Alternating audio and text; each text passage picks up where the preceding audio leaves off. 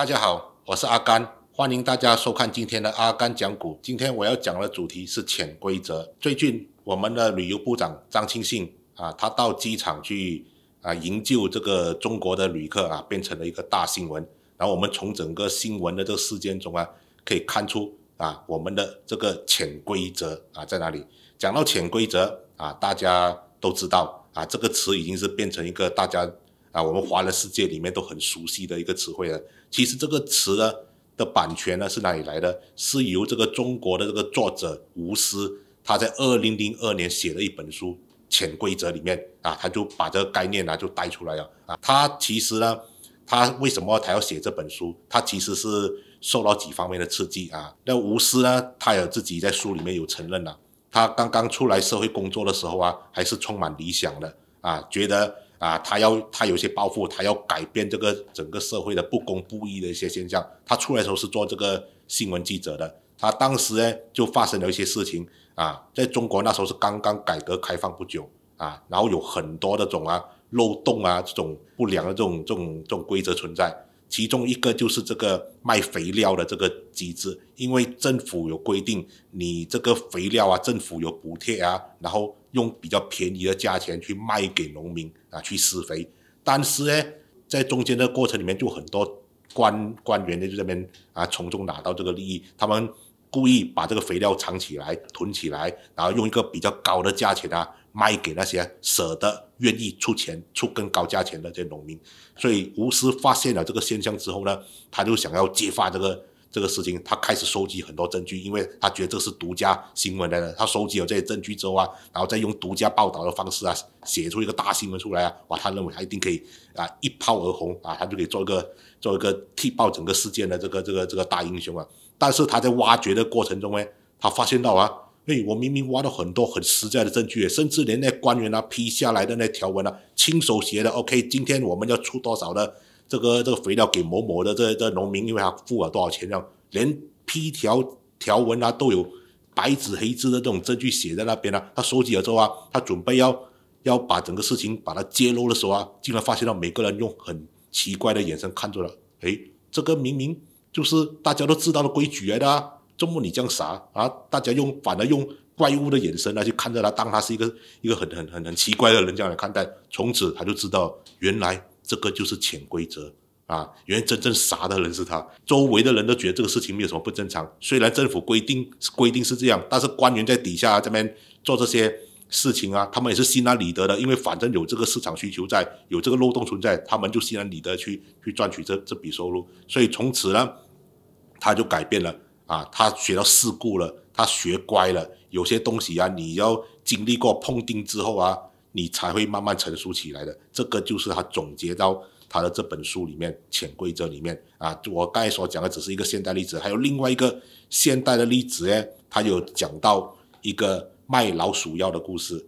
因为这个官员啊，在某一个省的，一九九零年代的时候，一个省的一个官员，卫生官员啊，穿着制服的来到一家。这个店那边，那个家店是眼镜店来的啊，他就卫生官员就跟那眼镜店老板讲，哎，根据政府最近的规定，我们这最近有很多老鼠，所以我们你要放个老鼠药在里面，不然就是违反规定了。好，老鼠药由我的价钱由我们定，你只能够跟我们买，啊啊，你不买的话就要罚款。哦，店家没没办法了，讲，哎，我老鼠又不来吃我的眼镜啦，所以为什么我要买买买老鼠药？不可以，你不买就是违反规定哦，没办法了。买了，然后过后呢，买老鼠药还要放老鼠盒，老鼠盒也是他们来卖的，价钱由他们来定啊。你不放老鼠盒很好，抓你去上这种卫生培训课啊。店家又怕我，不要了，不要，不要，不要跟我们冲撞，还是照照喝照，还是乖乖的去买了这个这个这个老老老鼠盒。放了老鼠盒之后，过几天官员又来了，哎，老鼠盒上面有灰尘啊，老鼠怎么会来吃啊？要罚款啊！罚款之后啊，过后。过节官员又来，哎，老鼠盒应该要放在底下面的，放在床底的，这么你放在这种比较高的话，老鼠来回来是又要罚款。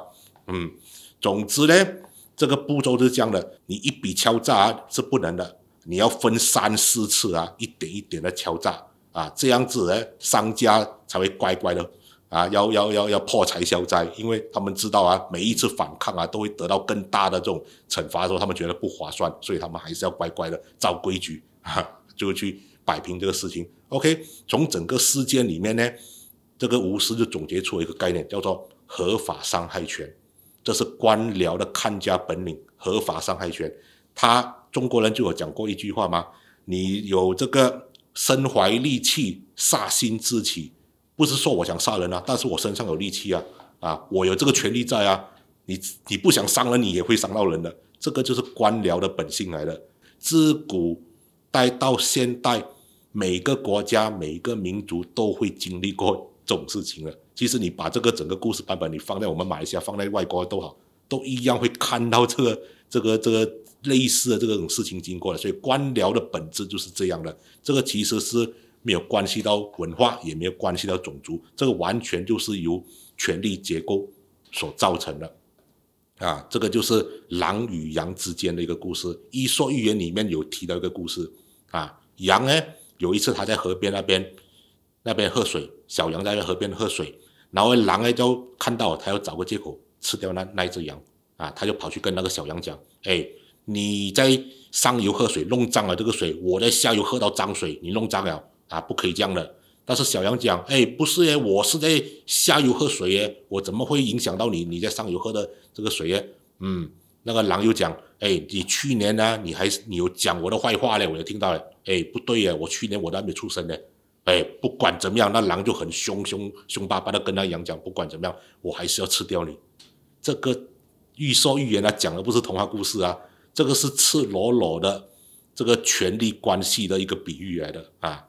就比喻成官僚跟人民之间的那种关系，有权利在，自然就有这种这种这种被剥削、被压迫的关系，也有反抗的这种这种这种这种这种情况在里面的。所以中国人啊，古代中国人发明了一个很恰当的一个词汇，叫“鱼肉百姓”，就是将来的百姓就是要要要要被被你蹂躏、被你鱼肉了。下一集，阿甘将跟大家分享要如何制衡和解决官僚贪污腐败的问题。敬请留守下一集的阿甘讲古哦。